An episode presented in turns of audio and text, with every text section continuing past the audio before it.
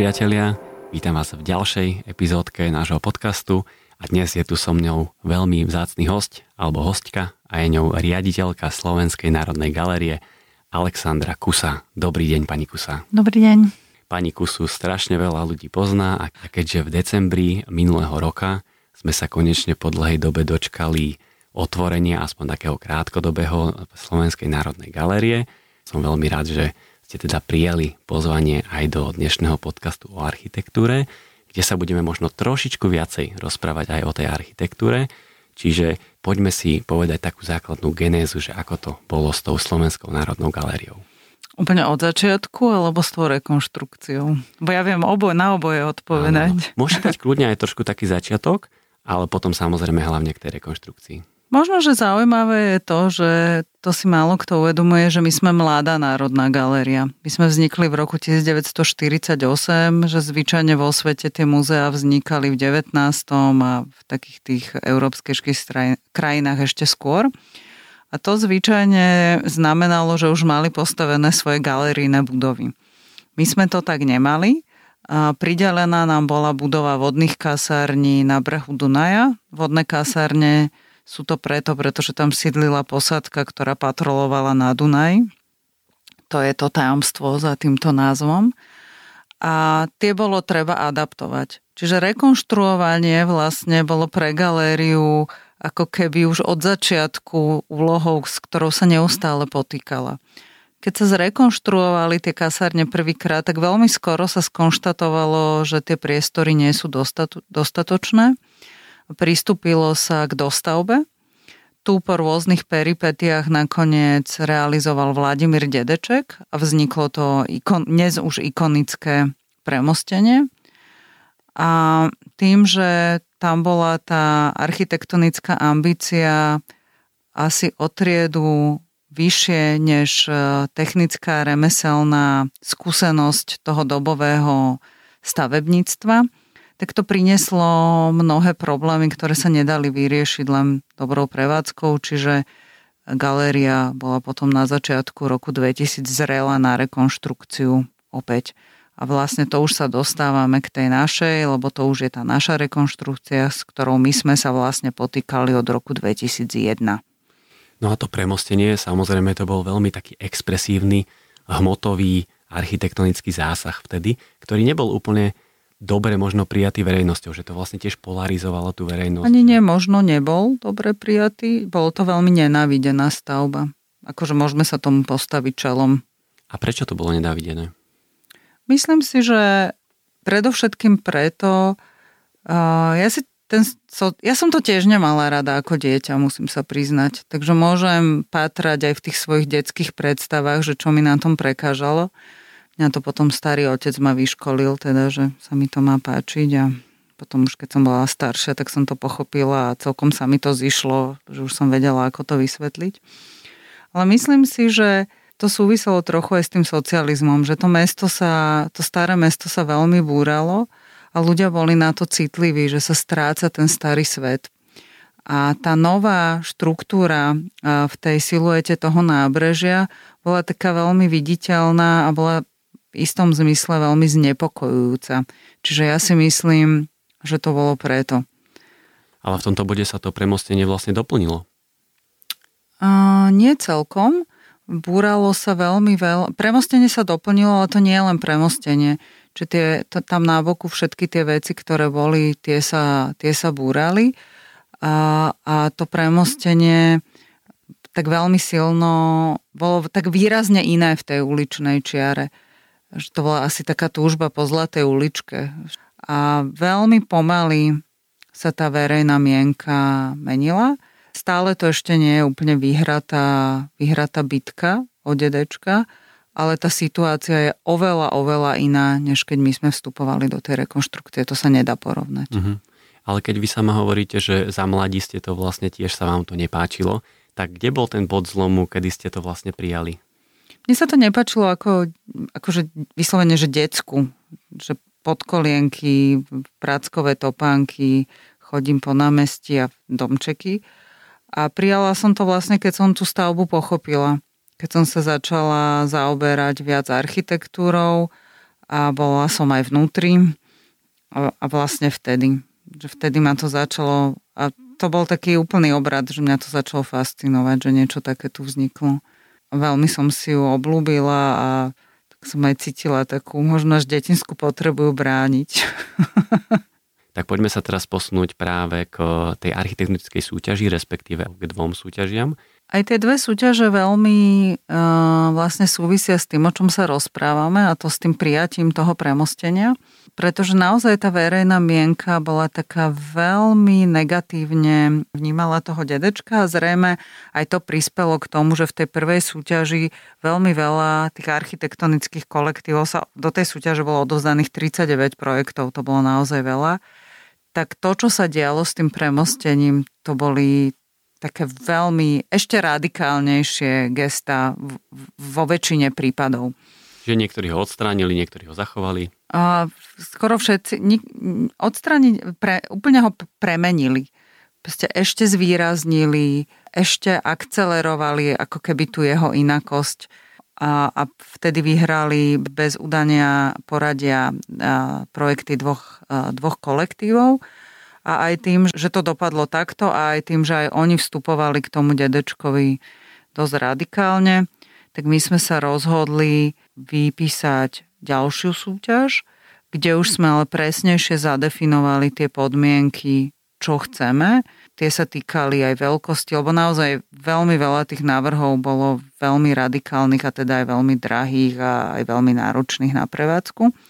Čo sa vypísala druhá súťaž, to bolo v roku 2005 a potom, myslím, tie výsledky boli, boli pretavené do toho projektu pre stavebné povolenia. Stavebné povolenie sme dostali v roku 2007. Čiže to je také tým by som ten projekt, to, to ako to dnes vyzerá, to by som datovala tým rokom 2007. No a víťazom druhej architektonickej súťaže je ateliér VKPŠ, čo áno. sú architekti Kusy a Paňák. Áno. A zároveň Martin Kusy je váš otec. Áno. To treba povedať, ale ano, zároveň vy ako riaditeľka ste sa stali riaditeľkou až v roku 2010, čiže poďme si toto zatriediť nejako rokovo. Áno, tak napriek tomu som sa nevyhla istým podozreniam, asi že vlastním stroj času. V niečom to bol taký handicap pre mňa, aj, aj také nepríjemné, ale v niečom to bolo zase veľmi na prospech to, to, tomu projektu. Že vlastne my sme to riešili stále. Čiže vy sa doma rozprávate aj o niečom inom ako o galérii a o architektúre? No, málo keď. Niekedy o mojich veľmi zlých záhradkárskych pokusoch.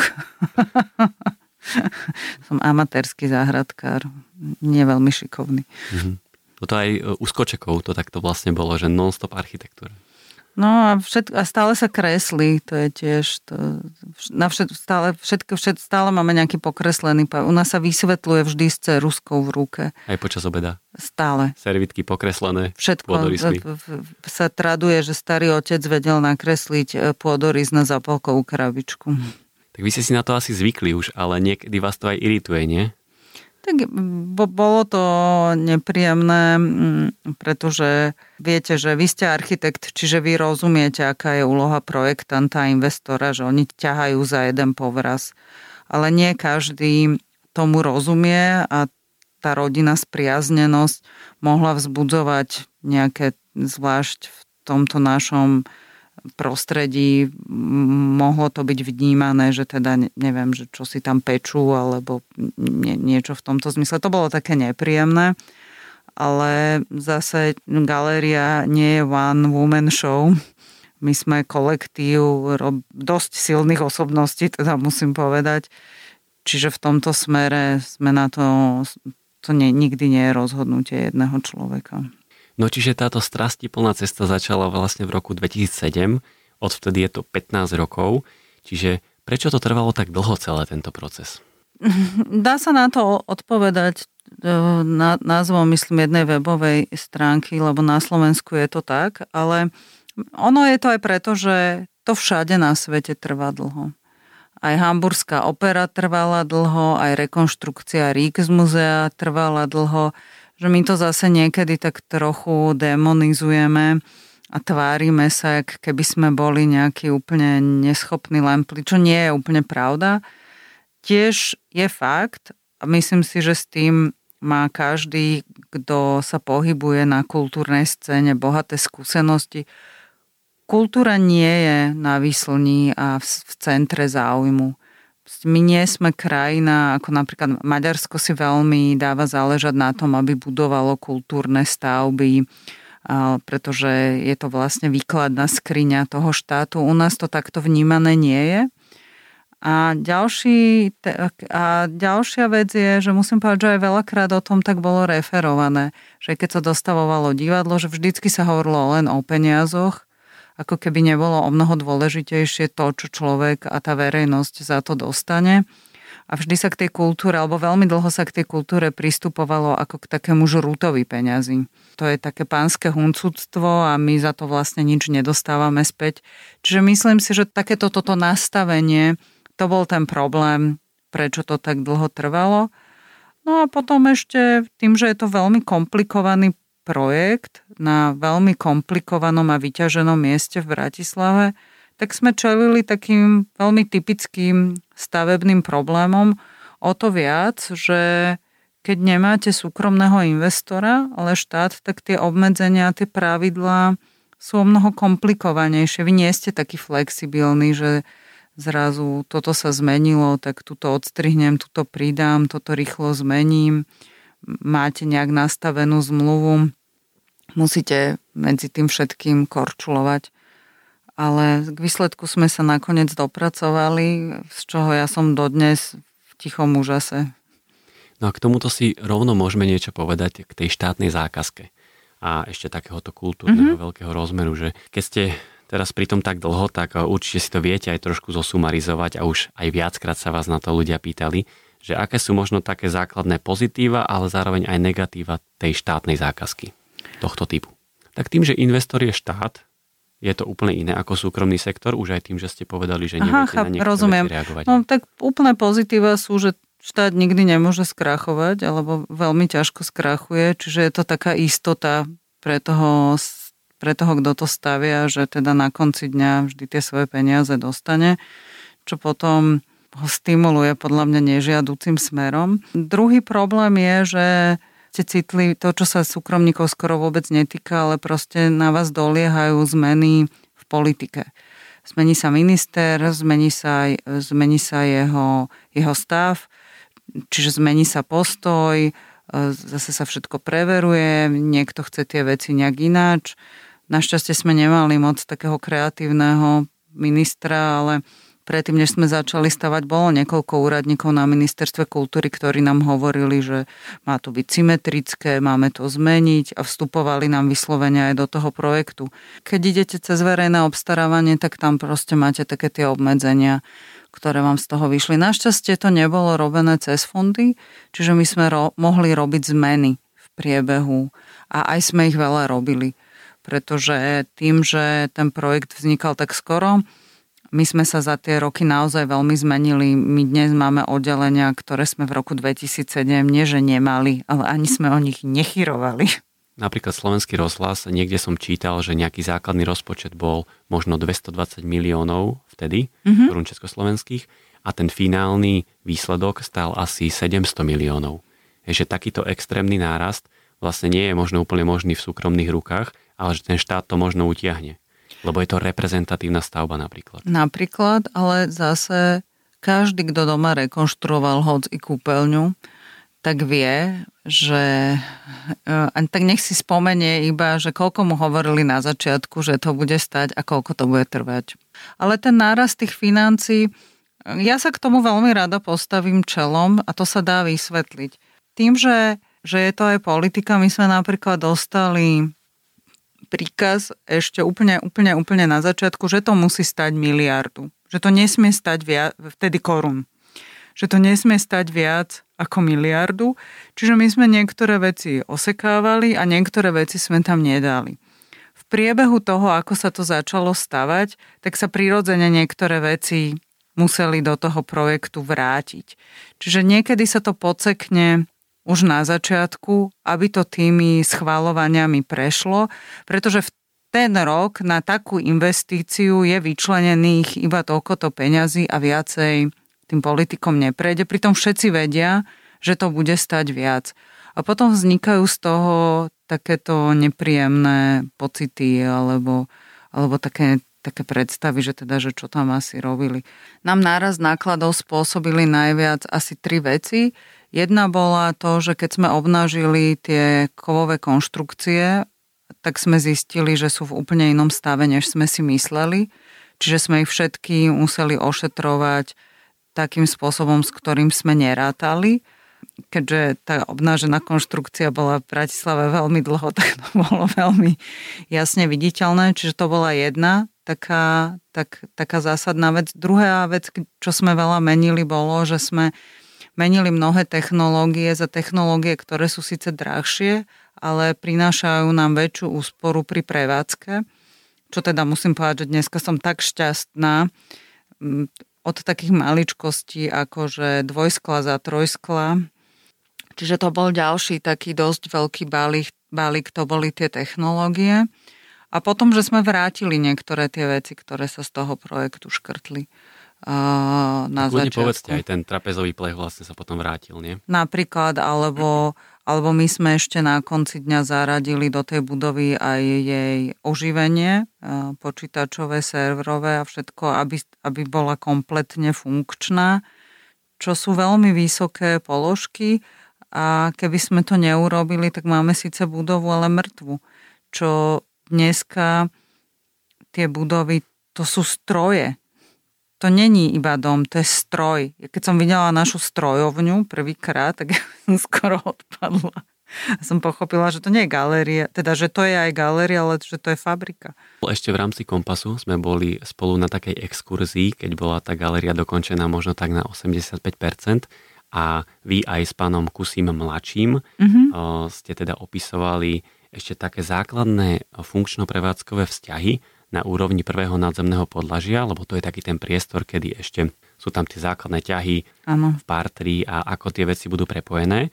Čiže to ešte úplne nie je dokončené a pamätám si aj takú, takú vec, že sú tam ešte také staré garáže, ktoré sa o, nejakým spôsobom zatiaľ nepodarilo odstrániť, ale zároveň dosť bránia všetkým tým ťahom. Čiže aj k tomu nám viete niečo povedať? Či... K tomu vám viem povedať rovno, že áno, my sme veľmi uh, sranda, ak máme to iné počítanie. Nám veľmi záležalo, aby celé to prízemie fungovalo a priepustne, malo to verejnú funkciu. Teraz sa ju učíme mať. Učíme sa to takto prevádzkovať a je to strašne zaujímavé pre nás, pretože tým, že je ten projekt tak celkom úspešný, tak nám chodí veľmi veľa ľudí, ktorí nikdy v galérii neboli. A tí majú úplne iné návyky ako ľudia, ktorí do galérii pravidelne chodia. Čiže my ako keby musíme aj učiť niektoré veci, že čo sa chytá, čo sa nechytá, čo je OK, čo není OK. A vy normálne vidíte človeka, že tento človek ešte v živote nebol v galérii. Áno, to, na niektorých to nezistíme, ale na niektorých to zistíte. A čo sa týka tých garáží z hodou okolností, Zajtra mám k tomu stretnutie s novým vedením Starého mesta a tie garáže ani tak ne, ne, nevadia, skôr vadí ten, ten priestor pri nich. My sme to otvorili, ono to priepustné je, a úplne k tomu neponúkame ešte, ale dá sa tak prejsť. Ja som tak minule išla, lebo som si to chcela vyskúšať. A, a myslím, že, že, že toto bude fungovať. Ja dokonca sa priznám, že mne už tá budova tých starých garáží nevadí. Je to zaujímavé, taký odkaz na tie staré dvory a my vieme s tým inteligentne pracovať, aj keby tam fyzicky tá stavba zostala, ak sa spojazdní ten priestor okolo, uh, pretože tam sú proste nejaké legislatívne problémy, tiež uh, povedzme si úprimne, konečne sme to do, dokončili a teraz nám tam zase bude niekto niečo búrať. To bolo presne ako keď sa to konečne dokončili, tak začal, začalo, začal magistrát robiť nový chodník a všetky tie čisté nové skla sme mohli zase umývať. A si povedala, že nevadí, zatneme zuby, OK. Čiže pre nás sú už dôle, proste prichádzajú zrazu do hry už aj takéto veľmi praktické gazdinkovské aspekty. Takže ja si myslím, že by sme to vedeli s tým vtipne naložiť Tiež sa ešte dorába taká brána smerom ku Carltonu. S nimi sme sa ešte nedohodli, ale ja si myslím, že keď to začne fungovať, tak aj ľudia z Carltonu pochopia, že spriaz, lebo to sa dá spriazniť aj, aj ten ťah tou pasážou, že, že sa vlastne bude chodiť do Štúrovho námestia na Lodno. Áno, však ja si pamätám tie základné šípky. Áno, áno, návrhu, áno, ale ktoré sú veľmi dôležité, aby to bolo také priepustné celé to územie. A to myslím, že bol aj taký, taký to je silný pušný prach toho projektu. Že zrazu tá galéria není slepe črevo v meste, a, a, ale je to vlastne niečo priepustné, a ako my tomu hovoríme, že by sme boli radi, keby to ľudia používali ako svoju príručnú obývačku. Mm-hmm. Že vlastne taký ten verejný priestor, ktorý je ale trochu chránený a je v strede mesta. Lebo keď si to tak uvedomíte, tak potom už máte iba Hviezdoslavové námestie, ale tam je tých funkcií strašne veľa. Proste aj výstava, aj 20 reštaurácií, aj fontána, aj šachy, aj pavilón. No, strašne je tam toho veľa pri tomto type stavieb je strašne dôležité, aby ten návštevník e, nezastal rovno pri prvom turnikete, ale aby čo najviac priestoru bolo stále dostupných, aby nemusel stále za to platiť, ale len si tam tak sadol s knižkou a čítal. Tak no. ako je toto nastavené? V prvom rade, čo je strašne dôležité, ten projekt to umožňuje. V druhom rade, čo je dôležité, my by sme to radi takto prevádzkovali. Mhm. Tretia vec je, že projekt interiéru, ktorý je už vysúťažený, máme na ňo finančné prostriedky a vlastne by sme ho mali realizovať v horizonte pár mesiacov, čo znamená, že toto leto už sa dá na, námest, na nadvorí čítať knižka a sedieť v kresielku, ktoré by tam teda malo byť. Takže my by sme to takto chceli prevádzkovať. Dokonca máme ambiciózny plán, že v lete by sme chceli mať to nádvorie otvorené dlhšie, než je samotná galéria. Že galéria už je zatvorená, ale ten verejný priestor bude fungovať.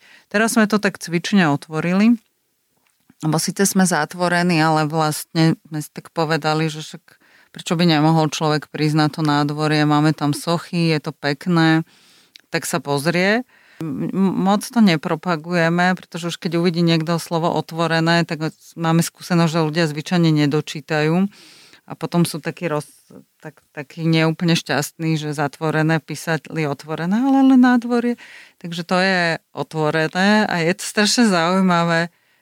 A veľmi sa mi to páči, že Mňa to napadlo, keď som videla takú mamičku, jak ide po nábreží a tak sa pozerala cez ten plod a ja si hovorím, že prečo by sme to neotvorili, však nech ide s tým kočikom dnu, že je to v peknom prostredí, že doneseme ešte naše staré lavičky zatiaľ a bude to fungovať. Hneď sme to urobili. Napriek tomu strašne veľa ľudí, máme tam všade tie nadpisy na všetkých tých dverách, ale všetci ľudia drmú kľúčkami. A najprv ma to tak rozčulovalo, že prečo mixlujú tými kľúčkami, jak zmyslo zbavených. A potom som si povedala, že mne to vlastne nevadí Tešia sa, že je nová galéria, chcú ísť do nej, tak nech si pomixlujú kľúčkov. Keď bude najhoršie, tak vymeníme kľúčky. No, tak to je strašná katastrofa. Niektoré veci sme si nejak mysleli, napríklad, že tam bude dosť svetla z tých arkád a podľa mňa to nie úplne stačí, eh, keď sa zotmie. Čiže budeme musieť niektoré veci ešte za pochodu opraviť. Mm-hmm. No my tento podcast e, natáčame v januári uh-huh. a skúste nám možno povedať, že kedy je odhadované naozaj znovu otvorenie tej galérie už aj možno s nejakou výstavou. Na to sa ma všetci pýtajú a ja tak veľmi fika neviem na to odpovedať, ale každopádne my by sme boli veľmi radi, keby sa nám v marci podarilo otvoriť budovu. Už normálne, teraz sú tam len tie komentované prehliadky. Výstava tam bude celý tento rok tam výstava bude táto, tento prolog, s tým, že to chceme občas niečím oživiť a veľmi radi by sme nahodili na jeseň prvé dve stále expozície, tú, ktorú prezývame Sakra a je venovaná sakrálnemu umeniu a expozíciu venovanú moderne a prvej polovici 20. storočia. Nábytok si myslím, že by mal byť určite ten mobiliár už pred letom, Čiže už tá budova, bude tam ten prolog, bude tam ten mobiliár, máme stále to uvádzacie vstupné veľmi priateľské 2 eurá.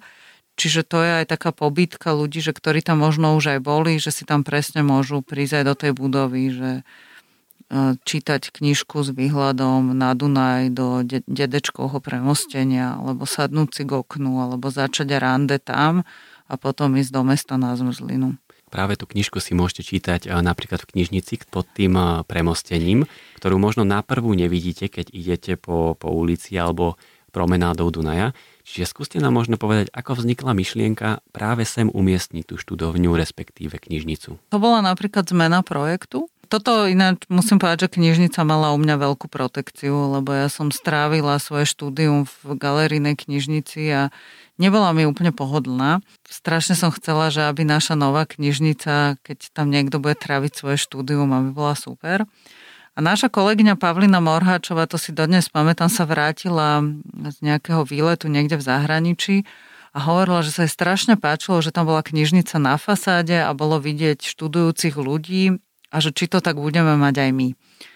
Hovorím, že iha, že my to tak nebudeme mať, že budeme to mať tak, jak sme to mali, lepšie, ale tak, jak sme to mali. A ona tak povedala, že no, škoda, že to by bolo dobre. A potom sa začali diať aj také tie temné veci v spoločnosti, fašisti, všetko, všetko a tá myšlienka mať knižnicu na fasáde bola podľa mňa veľmi dobrá aj preto, aby ľudia videli, že študujúci ľudia sú normálni, majú dve nohy, a, a knižky sú bežná súčasť a, a ľudia čítajú, tak sa nad tým rozmýšľali a napadlo nás, tam mal byť dole expozičný priestor, že by sme ho škrtli a namiesto toho by sme tam dali tú knižnicu a aj by to súviselo s tým oživením toho nádvoria, pretože aby ste vy mali pohyb ľudí, tak vy tam proste musíte mať rôzne druhy prevádzok. Čiže to by tomu veľmi pekne prospelo. A išli sme s tým za architektami a oni povedali, že sa im to tiež páči a že sa nevidia v tom technický problém a urobili sme revíziu a vlastne sme to zmenili. Čiže bude tam knižnica a dokonca sme ten projekt posunuli ešte ďalej a predbežne sme sa dohodli s Vysokou školou výtvarných umení, že zoberieme aj ich knižnicu a že ich spojíme aby tam bolo viacej knížiek a aby sme mohli poskytovať lepšiu, uh, lepšie služby, napríklad otvorené v sobotu, napríklad otvorené do 10. večer v nejaký deň. Proste také veci, ktoré sú už bežné a my vieme, že sú dobré, ale proste keď máte troch zamestnancov, tak to nedokážete naplniť. A to dúfame, že už tiež na jeseň by mohlo takto fungovať. S tým, že tam sa dá vlastne do tej ono volať to jama je také možno také podceňovanie, lebo ten priestor je na konci dňa naozaj veľmi pekný, ale je to jama. Um, čiže tiež sa tak veľmi teším, že vlastne vy keď študujete, budete môcť výjsť von, môžete sa poprechádzať, ono niekedy, keď človek niečo píše, tak mu je to také celkom príjemné, alebo že sa pozrie von a vidí stromy a vidí nebo a, no a nad sebou vidíte ešte aj to premostenie. Ja si veľmi dobre pamätám, keď som bol na tej exkurzii, že toto normálne mi tak utkvelo, čiže teraz by som to aj normálne odpromoval. Priatelia, keď sa už dostanete konečne do tejto otvorenej knižnice a už to bude normálne fungovať, tak skúste si to uvedomiť, že naozaj ste jemne pod zemou, nad vami je to premostenie, potom stará budova vodných kasární, do tohoto nádvorie, čiže naozaj to vytvára taký jeden komplexný organizmus až alebo takú zaujímavú budovu. To veľmi pekný moment No a teraz, keď už ste boli na takej aj vy prvej obhliadke už e, tej galérie, keď už tam vyselo nejaké základné umenie, už to bolo také pekne vyčistené, tak e, ktorý je taký váš obľúbený priestor? Dá sa to vôbec takto definovať v tej, v tej galérii? Asi nakoniec také veci, ktoré ma že prekvapili. Že som si ich nevedela predstaviť a zrazu vyšli hrozne dobre. Napríklad to, čo voláme Vaculíková záhrada, vlastne ten priestor pri tých garážach. A to sme tro, trošinku iba zmenili, že sme tam teraz urobili také schody, dali sme tam sochu, strom, veľmi minimum úprav a som unesená, že ak sa to zmení zrazu, úplne inú atmosféru to má. Alebo mám veľmi rada tu ten múr z tých tvárnic, ktorý vlastne ide od administratívnej budovy smerom k Viezdoslavovomu námestiu a celé to zase voláme Travertinová záhrada tú časť pri tej americkej ambasáde, kde sme mali mať vonkajšie parkovisko, a my sme ho zrušili napriek tomu, že nám to urobí nemálo problémov, lebo sme mohli mať 7 parkovacích miest v strede mesta, ale myslím si, že dať toto verejnosti, takýto čistý priestor so stromami je dôležitejšie pre to mesto, čiže sme sa rozhodli tak. Sú tam iba dve parkovacie miesta. A kde budú dneska návštevníci parkovať, keď sú ísť do galérie? No, budú musieť byť kreatívni pretože my nemáme, to bola vlastne taká tá prvá vec, ktorú sme škrtali, keď sme sa mali zmestiť do tej miliardy ešte na začiatku, na začiatku, na začiatku a vtedy padlo rozhodnutie, že nepôjdeme do podzemného parkoviska. A to je aj niečo, čo sa nedalo potom do toho projektu logicky vrátiť. No a vy síce nie ste architekt toho projektu, ale keďže ste neustále viedli intenzívne diskusie o, aj o, o tom architektonickom návrhu, tak viete možno povedať z vášho uhlu pohľadu, že čo bola taká najväčšia architektonická výzva v tej, v tej rekonštrukcii, ktorá sa nakoniec aj podarila presadiť, ale bol to naozaj strastiplný boj, ktorý, ktorý my niekedy nevidíme ako návštevníci. Hej, že ja tam len teraz prídem a teraz poviem príklad, hej, že uvidím tam ten obrovský preklad e, nad, pe, nad pekným vstupom a jednoliatým sklom, hej, že ja tomu venujem možno 5 sekúnd, ale vy ste tomu venovali 3 roky argumentácia, neviem, hej, že... No tomuto zhodou okolností áno, pretože to bola tiež revízia, zmena v tom projekte, to bolo niečo, čo sme tam pridávali. A ten preklad vyzerá tak úplne samozrejme, to je vec, ktorá má vlastné základy, pretože to je tak veľký, ten rozpon je tak veľký, že my sme tomu museli urobiť vlast, vlast, pilotáž vlastný, to sa nesmelo ani pohnúť, totiž to, tým, že nad tým bola celá tá budova. To je tak komplikované inžinierské dielo, že, to, že to by malo mať vlastnú popisku. A, ale ja si stále myslím, že, že keď ja nad tým uvažujem, nad tým projektom, tak mne sa veľmi páči to spriechodnenie, o ktorom hovoríte. Lebo to sa netýka len toho prízemia. To sa týka celého toho areálu, proste ako idete stále vyššie a vyššie, že ako sú tie veci pospájané. A potom sa mi strašne páči, čo dodnes nechápem, že ako ich napadlo v roku 2007, je tá recyklácia. Že strašne veľa vecí sme zrecyklovali. Aj tých obkladov, aj tých materiálov a potom aj niektorých detajlov. Takže to bolo pre mňa, to, to bolo pre mňa také, to som tak obdivovala, že, ale ja si myslím, že, že, alebo teda respektíve mám skúsenosť, že si to veľmi veľa ľudí všíma, že sú tam pekne urobené detaily a je ich tam veľmi veľa a to bolo aj také strašne ťažké to vysvetliť tým stavebníkom. Našťastie sme mali veľmi podrobnú tú dokumentáciu a všetko to v nej bolo. My máme dokumentáciu k tomu projektu, to bola normálne, že časť kancelárie na to vyčlenená, kde boli tie výkresy zamašličkované. To je fyzicky hrozne veľa práve kvôli tým detailom. Ale ukázalo sa, že to bolo veľmi dobré, že sme to mali, pretože to bola vlastne taká naša ochrana pred snahou zlacňovať, zjednodušovať ten projekt. Čiže sme mali Mali sme sa o čo oprieť, keď sme si trvali na svojom. Všimol som si, že keď sú nejaké galérie e, niekde v zahraničí a tak, tak niekedy sa deje aj to, že počas toho procesu sa zavolá či už významný umelec, alebo možno aj, áno, dajme tomu, že nejaký významný umelec, e, ktorý do toho vstúpi nejakým zaujímavým novotvarom alebo veľkým dielom, mm-hmm. svojím spôsobom aj, aj to premostenie od dedečka mm-hmm. niečo podobné, ale Napríklad jeden veľmi konkrétny príklad z Arhusu, kde máte Múzeum moderného umenia a na streche sa nachádza projekt Rainbow Panorama od Olafura mm-hmm. Eliasona, že bolo niečo také niekedy na stole aj v tomto projekte? Takéto nie, ale uh, my teraz uh, tento rok budeme realizovať umelecké dielo priamo pre ten priestor konkrétne, keď vyjdete hore tými drevenými schodami v tom veľkom átriu, tak tam je taká veľká, tam je taká stena.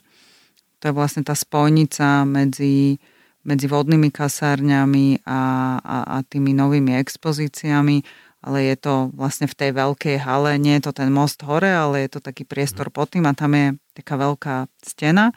A tam sme sa dohodli s výtvarničkou, s umelkyňou, že túto stenu dostane k dispozícii a urobí tam umelecké dielo na mieru.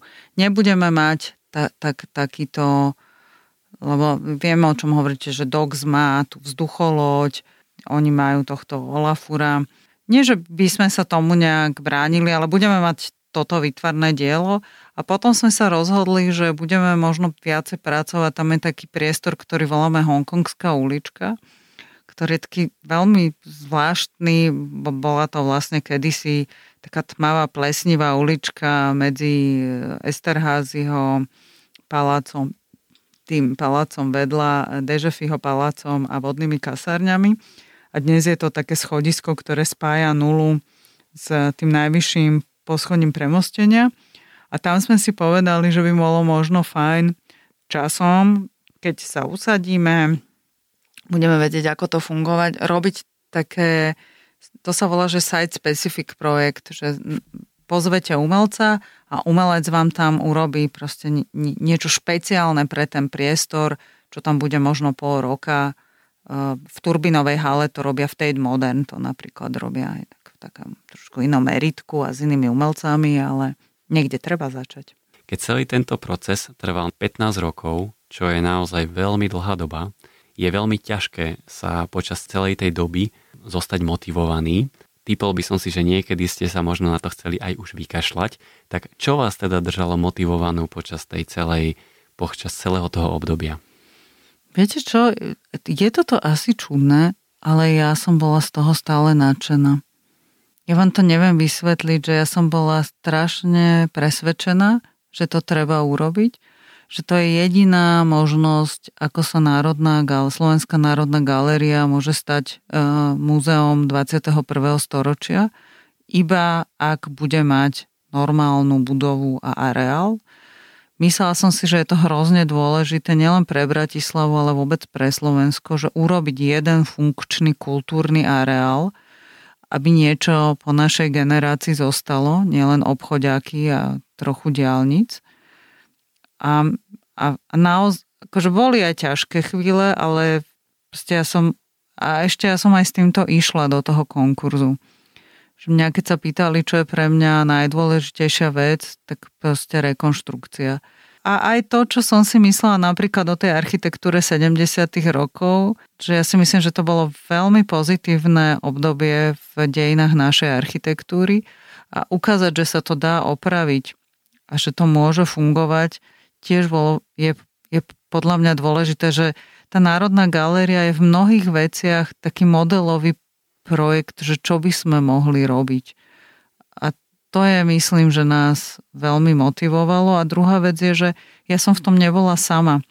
Že asi by ste sa na to vykašľali alebo upadali na duchu, ale nás tam naozaj pracuje veľmi veľa ľudí, ktorých tá práca veľmi baví a možno si to niekedy trošku tak zamieňame s poslaním, ale to je na, na pomoc tej veci, že vlastne človek ani nemôže úplne upadnúť, lebo e, keď už ja chceš prestať byť nadšená, tak zrazu kolega je nadšený a vtedy môžete fičať na tom jeho a tak si to podávame jak takú štafetu. Čiže to bolo také šťastie toho projektu. Architekt Irakli Eristavi v Dom podcaste povedal, že dokončením tejto budovy je dovršená kultúrna emancipácia Slovenska. O, to je Odiku veľmi milé. No. Tak ako toto vnímate vy? No ja tak podobne. Ja si dokonca ešte myslím, že, že, že to je to, čo táto naša generácia odovzdala, lebo my sme si všetko zobrali a ja ne, naozaj nemám nič proti obchodným domom. To je úplne v poriadku a je to naozaj úplne bežná, nevyhnutná súčasť každodenného života. Ani proti diálnicam tiež chodím autom po ceste. Ale proste myslím si, že ak sa chceme rátať za európsku krajinu, tak by sme mali ukázať ešte niečo. A čo sme také urobili? Postavili sme, z hodou okolností to robil IKA, zrekonštruovali sme v Košiciach ten areál, ale, áno, ale neviem, či to funguje, tak ako si to architekti predstavovali. Eh, že veľmi málo je tých takých tých veľkých kultúrnych stavieb. A na konci dňa, akože to je to, čo hovorí o tej spoločnosti, že tie cesty a tie obchodné domy, to je tá, tá povinná infraštruktúra, o ktorej sa ani nebudeme baviť, že to je predsa samozrejme. Z hodou okolností Irakli Eristavy robil tiež rekonštrukciu kasárny v Košiciach a tiež to trvalo možno nejakých mm-hmm. 12 rokov na Kultúrpark. A vy ste niekde povedali, že práve tam sa úplne nepodarilo zapojiť tú galériu do, do organizmu mesta. Keď to bolo hotové, mne, mne sa tá práca veľmi páčila a hneď som si to išla pozrieť a bola som z toho sklamaná, že takáto fantastická stavba v parku, že tam je všetko a proste mŕtvo. Ale to není chyba toho architekta, proste vy to musíte prevádzkovať. A to je aj to, čoho my sa teraz veľmi, akože z čoho ja mám tie obavy, že máme úžasnú hráčku, ale budeme s tým vedieť pracovať. To je aj ten dôvod, že prečo sme to iba pootvorili, pretože my sa to musíme naučiť prevádzkovať a hlavne my sme ten rozpočet na prevádzku dostali až tento rok. Ale tak dôležité, jak tá rekonštrukcia, takisto dôležité je dobre nastaviť tú prevádzku. A to je podľa mňa aj trochu problém toho kultúrparku, že tam od začiatku nebolo vlastne jasné, že čo tam chce to mesto mať.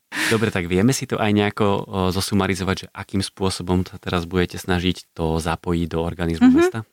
My celý tento rok sa to budeme, ako my hovoríme, že budeme sa učiť budovu, zároveň sa paralelne budeme stiahovať, pretože ja rozumiem, že pre návštevníkov je najdôležitejšie chodiť na výstavy a piť kávu na nadvory, a ja by som chcela.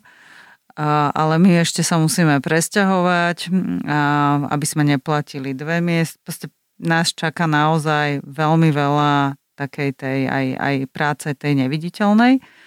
A chceli by sme, na konci dňa by sme chceli mať 6 stálych expozícií. To je celé druhé poschodie, aby si ten návštevník zažil všetky druhy priestoru. Od februára by nám malo fungovať kino v spolupráci s kinom Lumier. Čiže to je ďalšia vec, že chceme prevádzkovať mnohé priestory takým spôsobom, že to nebudeme robiť my, ale kino Lumier vyhorelo, nie? Že tam no, ne... preto prejdú k nám a budú mhm. premietať u nás. Alebo chceli sme mať artové kino, my ho robiť nevieme, kino Lumier vyhorelo, oni to robiť vedia, bude to fungovať. Čiže to je ďalšia vec, že my sme si vlastne vyskúšali už počas toho kreatívneho provizória v Berlinke rôzne typy spoluprác a veľmi nám záleží na programoch, proste, aby sa dialo v tej budove veľa vecí aj okrem výstav. No a budúci rok už by sme chceli mať aj výstavný program a normálne začať fungovať mm-hmm. ako galéria. Ja si pamätám také prvé recenzie od eh, návštevníkov, ktorí tam boli. Ja sa strašne hambím, že zatiaľ sa mi to nepodarilo v tej... Vôbec sa nemusíte, tej, boli ste tam predtým. Áno, ale tak to není úplne to isté. Ale strašne veľa ľudí, aj nearchitektov, malo presne taký pocit, že, oh, že toto už je na takej európskej úrovni. To je podľa mňa fajn. Taká no a teraz to nesklamať. No, tak Z toho ja som úplne na nervy. Hej. No ale poďme sa presunúť do druhej veľkej témy a to už sú, to už sú samotné výstavy a samotné, samotné umelecké diela, ktoré v tej galerii budú. Tak, tak čo môžeme čakať vlastne, že aké výstavy sa chystajú? To my ešte nechceme hovoriť, Predsa len si to ešte tak e, chystáme, aby sme mali, mali čo komunikovať. Teraz budeme mať, teraz vlastne sa in, začíname intenzívne komunikovať s našimi kurátormi, e, aby sme začali kreovať e, a fixovať výstavný program na rok 24, na rok 25, na rok 26. Už teraz môžeme vstupovať aj do rôznych medzinárodných spoluprác, pretože máme tie veci kde e, odprezentovať, vieme sa zaručiť, že sú tam dobré klimatické podmienky. Čiže na tomto ideme teraz veľmi intenzívne pracovať. Čiže vlastne to, čomu sa budeme venovať tento rok, sú skôr také to, to, to spoločenské spojazňovanie tej budovy, viacej dôrazu na programy. A budúci rok už teda dúfam, že aj tie výstavy, ja teda sa ospravedlňujem, ale tie povieme až, až, ke, až keď to bude jasné a, a, ale nahadzujeme tie monumentálne diela, my rozhadzujeme diela, robíme k ním rôzne vrstvy digitálne, či, čiže aj všetky tie vychytávky, čo človek vidí vo svete, tak veľmi veľa z nich sa stretne aj v tej našej galérii. Že myslím si, že ten pocit, že sme v, e, súčasťou Európy, že tam naozaj ľudia budú zažívať nielen pri pohľade na schody, ale... Načrtli ste kopec takých drobných tém, napríklad to, že doteraz sme teda naozaj nemali priestor vystaviť možno niektoré parádne diela, ktoré nám doteraz o, stáli v depozitári. Viete nám napríklad povedať, že aké parádne diela takto doteraz sme ešte neuvideli a teraz ich konečne môžeme vidieť? Na tom je postavená celá tá výstava Prolog, že my sme to, čo to, čo tam bude, lebo my sme sa rozhodli, kolegovia to veľmi chceli a myslím si, že mali pravdu, že aby sme to predsa len otvorili aj s nejakým umením. Čiže my sme urobili výstavu Prolog a tá výstava je vymyslená tak, že aby bolo veľmi dobre vidieť budovu a zároveň v každej tej výstavnej sále, máme ich 9 tých výstavných sál, tak aby sme odprezentovali nejakú veľkú inštaláciu, ktorú sme kúpili počas toho obdobia, kedy tá galéria nefungovala a nikdy sme ju nemali kde vystaviť. S tým, že ju vždy dorozprávame nejakým dielom z našej zbierky, aby bolo jasné, že tie diela sú v nejakom kontexte u nás. Teraz je tam obrovský obraz Andreja Dubravského, ktorý zrazu nevyzerá až tak obrovskom, ale nikdy predtým sme ho nemali kde zavesiť. Je tam inštalácia Stana Filka, 12 farieb reality, to sú tie balóny farebné, ktoré neboli nikdy vystavené v interiéri. Dokonca aj keď sme to požičiavali do Gracu, tak oni z toho robili taký happening, že to vystavili v exteriéri, vnútri to nikdy nebolo. Čiže s týmto pracujeme už teraz a to, čo ľudia uvidia v rámci tých výstav, čo predtým nevideli, sú vlastne stále expozície. Tie sme veľmi dlho nemali. Mali sme stálu expozíciu sakrálneho umenia v Esterházyho paláci, ale expozíciu umenia 20. storočia sme nemali možno aj 15 rokov. Čiže tu vlastne vyrastla celá jedna generácia ľudí, ktorí nemajú vôbec skúsenosť s Národnou galériou a s tak obyčajnou vecou, ako sú stále expozície. Stále expozície, to je to, že v Louvre je stále Mona Lisa. Áno vysvetľujem pre tých posluch, nie vám, ale Výborné. poslucháčom. My ich budeme mať 6. E, e, európske umenie, sakrálne umenie, 20. E, storočie, prvá polovica, potom súčasné umenie a tzv. kabinet. Tam bude užité umenie a potom ešte jedna špeciálna expozícia bude venovaná zbierke Linei. To sú tí súkromníci, ktorí nám darovali také úžasné veci a to bude vlastne venované výberu z tej zbierky doplnené ešte o nejaké iné veci. To sú napríklad veci, ktoré nikdy neboli, neboli vystavené. Viac boli vystavené vo svete, lebo ich dosť veľa požičiavame, lebo sú to veľmi dobré veci, ale nikdy neboli vystavené u nás. To bola jedna presne z ďalších otázok, že kto vlastní tie diela, že či sú to súkromní vlastníci, ktorí ich takto darujú alebo požičajú galérii, pretože nie, to sú naše. My, my v expozícii... Budeme mať teraz pár zápožičiek, čo sa moc nerobí do expozície. Expozície zvyčajne vy vlastne hovoríte, aký druh múzea ste a to je obvykle krém de la krém tých zbierok. A zvyčajne, keď je to expozícia inštitúcie typu Národnej galerie, ako sme my, tak hovoríte o umení tej krajiny. Že to je tá vaša povinná jazda, vysvetliť, že teda my sme Slovensko, máme takéto umenie, tak to sa vyvíjalo a to, toto, toto s tým vieme urobiť. Kolegyne pri príprave tých expozícií si vymysleli podľa mňa také veľmi pekné ozvláštnenie, že chcú do niektorých požičať veľmi vzácne diela zahraničné a do toho to tak stopovo vložiť. To bude podľa mňa veľmi zaujímavé aj divácky. To nebudú naše veci. A dokonca teraz pracujeme aj s niektorými spoločnosťami, ktoré keď videli tú galériu, by nám chceli takúto vec.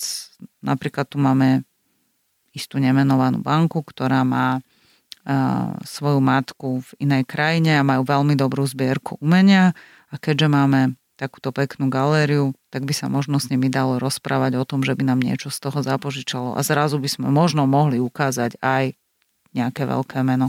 Čiže toto sú všetko možnosti, ktoré nám ten nový areál ponúka a my ich plánujeme využiť. Lebo v zahraničí tam tie veľké mená sú, nie vždy sú to mená, ktoré patria tomu národu, mm-hmm. ale sú to niekedy 100 miliónové diela. Mm-hmm. Takže máme aj my také diela, alebo si ich naozaj musíme len takto požičať. A prečo ich nemáme, ak ich nemáme? No, ak sa pýtate, myslím si, že sa ma tak veľmi kulantne pýtate, že prečo nemáme Rembrandta.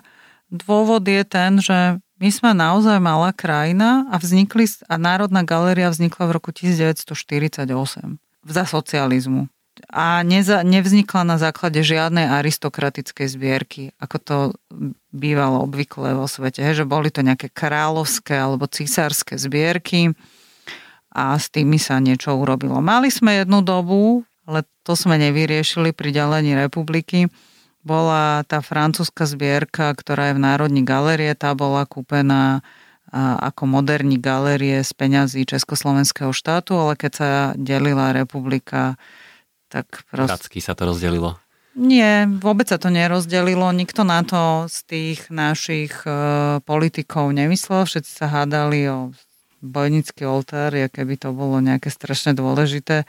A tieto oveľa, oveľa e, lukratívnejšie veci nám ušli. Čiže takéto veci u nás nie sú.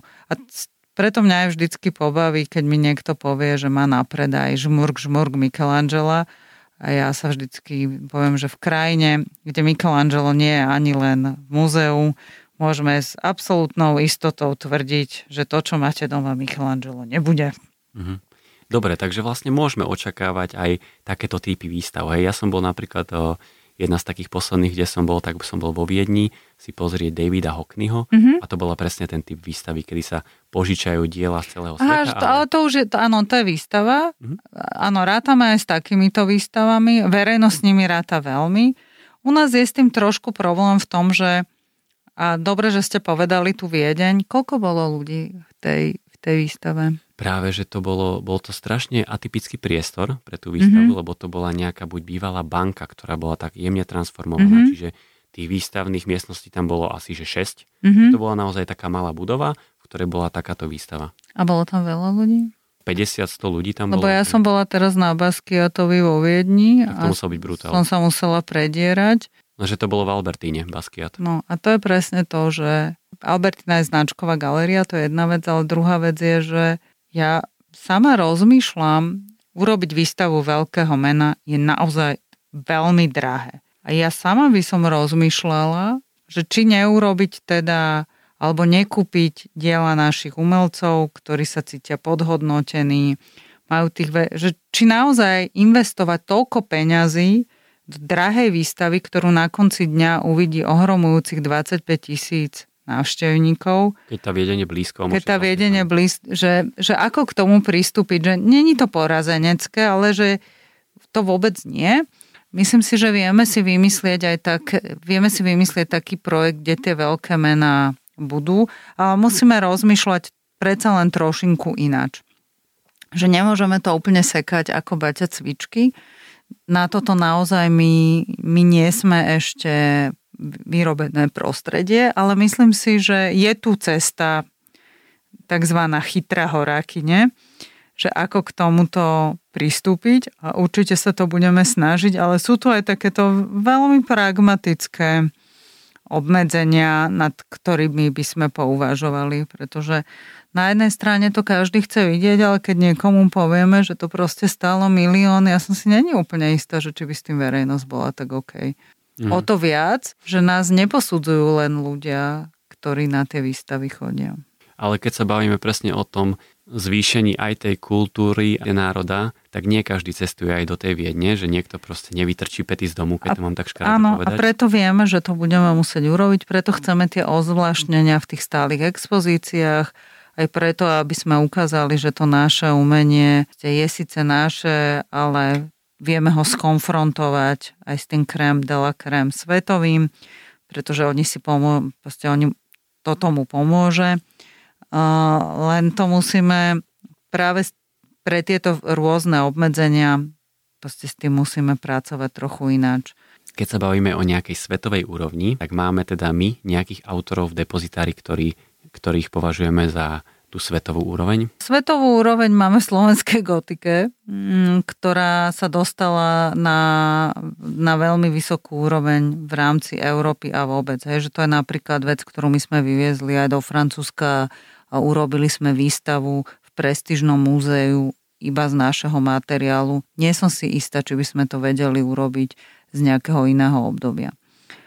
Máme aj niektoré diela svetových umelcov, ale nie sú to také tie chronicky známe. Proste nemáme Rubensa, máme jednu Caravaggiovú školu, ale nie Caravaggia. Čiže také tie úplne, že tie, tie, tie obrovské mená, to v zbierkach nemáme. A také tie najväčšie mená, ako sú Ľudovit Fula, Martin Benka, Albin Brunovský a takže to, kde sa, nachádza, kde sa nachádzajú tieto mená, v rámci celej tej celosvetovej hierarchie.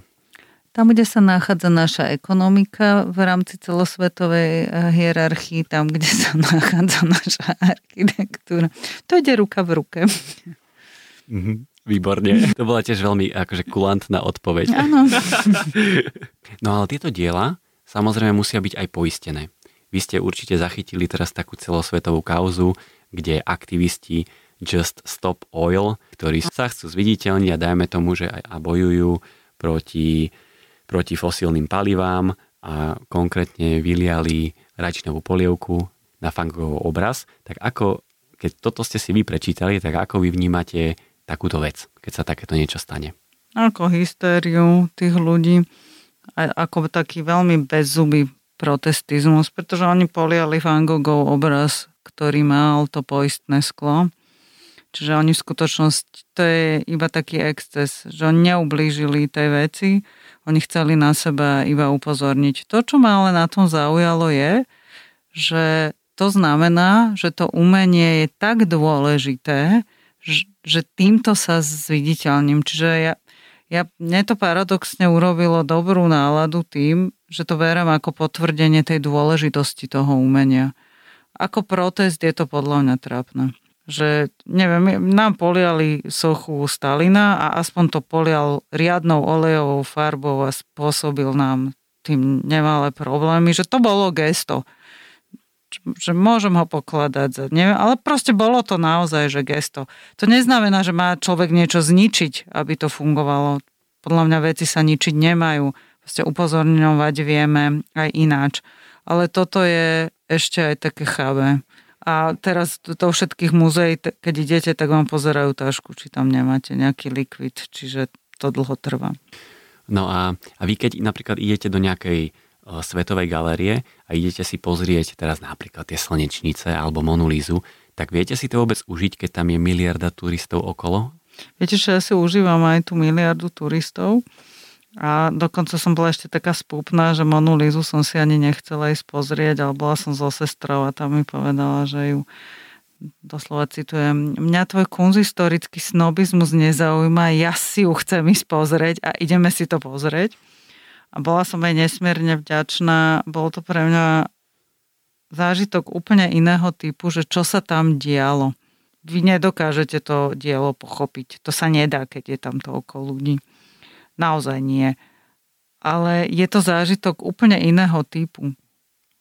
Napríklad je pre mňa fascinujúce, že ona je v miestnosti, kde hoci ktorá vec v tej miestnosti iná než tá Monalíza, v každej inej galérie by bola krém de la krém ich kolekcie a tam si to nikto nevšíma. Mm-hmm. To je napríklad, to ma úplne omráčilo. A pritom ona je taká malá, hej? že ani tým svojim rozmerom No to je práve, že to sa mi zase strašne páči. Že to znamená, že dobroty sú v malých baleniach a OK. A aj tá adjustácia je podľa mňa veľmi zaujímavá, hej, že ako je to nainštalované na tej zlatej stene, proste to tam tak stra... akože je to naozaj, tá scenografia je, je výborná. A je to už náročné dneska, že všetk, všet, e, ľudia chodia veľmi veľa do galérií vo svete. My sme takto boli, ja som bola prvýkrát v živote e, minulý rok hambami kunzistorikovi vo Florencii. Strašne som sa tešila do Ufici, ale to sme si vyslovene vymysleli, že sme skoro ráno vstali, aby sme tam boli prví. tam je niekoľko mojich najobľúbenejších renesančných malieb a ja som ich chcela naozaj vidieť. Nechcela som sa tlačiť, je mi to aj nepríjemné a niektoré veci sú také krásne, že chcete s tým zážitkom byť sami. No. Určite. Čo je strašne ťažké v týchto svetových inštitúciách, to je... Je, ale oni to potom rôzne robia. Ja som napríklad bola na, tak, na takom sprievode v Center George Pompidou, kde som bola sama. Že to je potom ten benefit, ktorý vydávate.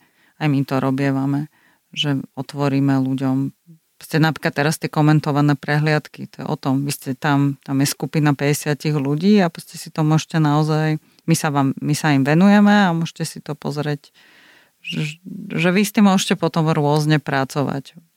Tá galéria je k dispozícii, majú vždycky lek, dvoch lektorov, tých prevedú, môžu sa hoci čo spýtať, m- môžu si to užiť a ako chcú. Ešte im zvyčajne povieme proste niečo také, čo nezistíte úplne z tých papierov a je to taká iná skúsenosť.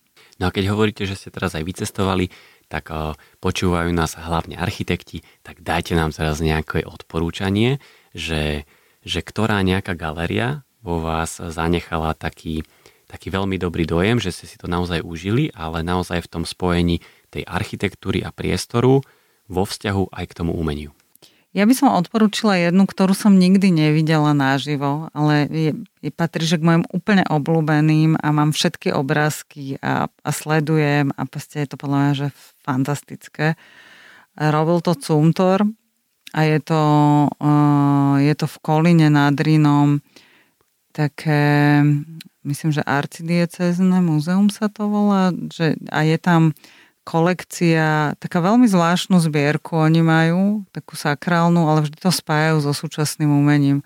A je to strašne pekne nakomponované s tou architektúrou, že tam je súčasťou tej expozície aj architektúra. A mám ja rada aj také niektoré, ktoré sú blízko. Napríklad rada chodím do osmičky, to je v Humpolci. Sa mi veľmi páči, ak je to vymyslené. Celý ten, ten, ten návštevnícky zážitok, že to funguje, ako to urobili. Proste to, to mám naozaj rada. A viem, že ste ma chystali na túto otázku, ja som si povedala, že sa na to pripravím, lebo ja vždy, keď sa ma to niekto spýta, tak mi sa vygumuje v hlave a potom, keď idem domov, tak si hovorím, že toto si mala povedať, toto si mala povedať, toto si mala povedať. Ale mám z niektorých, napríklad pre mňa bol strašne silný zážitok, keď som prvýkrát v živote videla Tate uh, urobený, Tate Modern. To ma inšpirovalo vo veľmi, veľmi veľa veciach a dodnes je to jedna z mojich najobľúbenejších inštitúcií vždy, vždy, vždy v Londýne, keby hoci čo, tak sa tam idem pozrieť. Ale ten zážitok state často závisí aj od toho, keď vy vojdete do tej turbinovej haly ano, musíte a či tam niečo je alebo nie je. Pretože ja som tam zažil, keď tam nebolo nič, že napríklad mm-hmm. tam pripravovali výstavu a to je trošku také hm. Ale keď tam prídete a zrazu tam niečo vysí alebo už tam je, to je taký ten prvý pocit z toho a to robí strašne veľa. Viete, čo ja mám tam ešte rada? Mňa aj nevadí, aj keď tam nič nie je, lebo teraz, to je, ale musíte ísť, to odporúčam, že neísť od temže, ale ísť tým predkom, že idete tými nízkymi, širokými dverami a zrazu, áno, áno. dole a zrazu vojdete do tej turbinovej haly, že aj keď idem od temže alebo tým mostom, tak nikdy nejdem z tej strany, ale si to obehnem, aby som mala proste tento zážitok. A mne sa strašne páči, ak sa tam ľudia bezprostredne správajú. Že v tej turbinovej hale, keď je prázdna, že ležia na zemi, be, decka tam behajú. Tam je taká, taká strašne prázdninová atmosféra, mám vždycky pocit. Hrozne sa mi to páči. A tak prirodzene používajú ľudia tú inštitúciu, že to chcem dosiahnuť. No a to je presne to, čo nás teraz čaká, že naučiť ten náš národ, ano. aby v sobotu do obedu, keď nemajú čo robiť, tak aby išli do tej galérie a vôbec nemusia tam ísť tým, že teraz idú na výstavu, alebo naozaj tam len stráviť ten čas. Áno, a, to, a na túto cestu sme sa mi podujali v Sonaga. No, čiže dajme si ešte jednu takú úplne základnú otázku, ktorú sa vás pýtali už 500 tisíc krát. Prečo potrebujeme umenie? Viete, čo mňa na tomto vždycky záraža? Že, pre, že, že vždy ma tak zaskočí, že prečo sa to ľudia pýtajú, že prečo sa nepýtajú, že prečo potrebujeme čítať, prečo potrebujeme, no, aby sme, to nás odlišuje odopíc, alebo neviem, ako to mám povedať, že, že strašne veľa nám to dáva, dovoluje nám to úplne ináč rozmýšľať a je to, je to proste vec, ktorá nás obohatí a posúva ďalej. Že ja na to ani neviem, možno tak lebo potom tak sklznete do klíše. Proste sa tak ubezpečiť, že čo všetko ľudia vedia napríklad. A mne sa na tom strašne páči, že ja keď napríklad si s niečím neviem poradiť, tak ja si prelistujem nejakú knihu o umení a mňa to vtedy nápadne. Pretože tam sú proste také spojenia, ktoré vás nenapadnú, ktoré nie sú tie bežné. Že to vám ako keby otvorí také dvere do takého iného rozmýšľania a môžete sa venovať je to luxus, že sa môžete venovať sám sebe zrazu a interpretovať si tie veci a nie je to tak trochu ľúto, že nás to v tých školách nenaučili a že my stále máme pocit, že tam je taký nejaký, že to dielo má taký nejaký poučkový zmysel a keď ja ho hneď nevidím, tak som zlyhal, ale to tak vôbec není. Že ja sa budem pozerať a vidieť v tom obraze niečo úplne iné než vy. Už len preto, že som žena s inou skúsenosťou a proste vy ste muž a architekt a zažili ste v živote niečo iné. Že veľmi pekný príklad sú tie balóny filkové, čo máme teraz vystavené. Sú vo farbe dúhy, volá sa to 12 farieb reality. Potom, čo sa stalo na tej uh, Zámodskej ulici, ja to dielo čítam úplne ináč. Zrazu ho vnímam úplne inak. Napríklad, že z jednej strany je to dúhové a keď sa pozriete z druhej strany, tak vidíte samú čiernu, vyzerá to jak pohreb. A to je podľa mňa na tom umení fascinujúce, že sa stále aktualizuje. Tak s knihou že preto sa, že, že povedať, že už som to čítal, nie je úplne dobré, pretože proste vy to ináč budete čítať, keď máte 13 a ináč to budete čítať, keď máte 33. Po takejto filozofickej úvahe sa poďme presunúť do pravidelnej rubriky na záver. Sú rovnaké otázky pre každého, Bože, ale... Dúfam, že obstojím. Keď, keďže to nemáte až tak napočúvané, tak to teraz bude... Neviete, do čoho idete, ale to vôbec nevadí. Aký je váš najobľúbenejší neúspech? Tak moje najobľúbenejšie neúspechy sú v kuchyni, keď sa to nakoniec dá zjesť. To má tak očarí, že a keď sa vám to nepodarí, keď ste veľmi hladní, tak to zjete. Som z toho vykorčulovala. Toto nie, toto vám neuznám. nie. To ešte sa zamyslíte. Tým môjim obľúbeným neúspechom sa stanú tie garáže, že vždycky som si myslela, že ich zbúrame a vlastne som zistila, že by mi neprekážalo, keby tam zostali, pretože ma fascinuje, čo všetko by sme s tým vedeli uh, urobiť. Že ako by sme to vedeli zaujímavo používať a o čom všetkom by sme vedeli mm-hmm. hovoriť. A vy ich nevlastníte, takže vlastne dotknúť sa ich nemôžete. Nie, nevlastníme, ale vieme sa dohodnúť. Aká je vaša najhoršia vlastnosť? Skáčem do rečí a som netrpezlivá. Aká je vaša najlepšia vlastnosť? Myslím si, že, som, že viem byť bezprostredná. Viete to aj nejako popísať? Že ako sa to prejavuje? Alebo také, že strašne sa snažím, že keď sa o niečom rozprávame, niekoho sa snažím o niečom presvedčiť, aby sme všetci odišli spokojní. Že nerada nútim ľudí do niečoho, čo nechcú urobiť. To, ani v práci to nemám rada. Že to je podľa mňa celkom dobrá vlastnosť. Byt alebo dom? Byt. Mestský človek, byt. V meste nemôžete mať dom. Aj môžete, aj nemôžete. Ale v takom meste, meste. meste, meste. V starom meste moc nie. No, ale... a mne sa páči byť v meste, meste. Aké je vaše najobľúbenejšie jedlo? Meso s rýžou. Kávenky alebo kakaové rezy? Ježiši Kriste, zabite ma, ja nepoznám ani jedno. Ja kávové nemám Fakt? rada veci. Ježiš, ani jedno. Ja Fakt? takéto nejem. Ani, nikdy ja som nikdy nejedla ani horelku. To je také moc such, také keksy samé. Aha. Že ani manerky ja nejedávam. Ja to nepoznám mm. vôbec. A nikdy ste to nejedli? Nie. Wow. Ani vám to nikto nikdy nedal, alebo na stretnutí? Dal, ale ja to potom... Aha, ohrdnete, že... Nie, že nie, práve, že keď mi niekto niečo dá, ja sa veľmi poteším a keď to... Ale dám to potom niekomu, kto to zje. Posledná otázka na záver.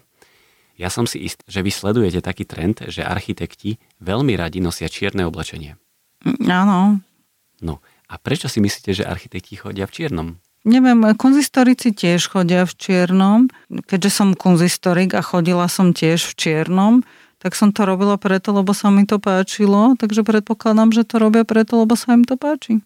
Ja som si tiež z toho robíme srandu, že architekti chodia v čiernom, ale proste to tak je.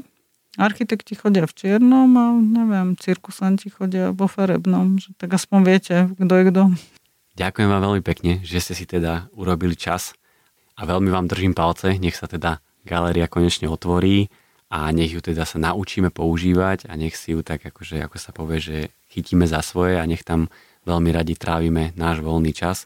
Čiže ďakujem pekne aj, že ste nám o tom porozprávali, aj trošku o tej architektúre a že teraz verím, že poslucháči majú taký, taký lepší obraz o tom celom.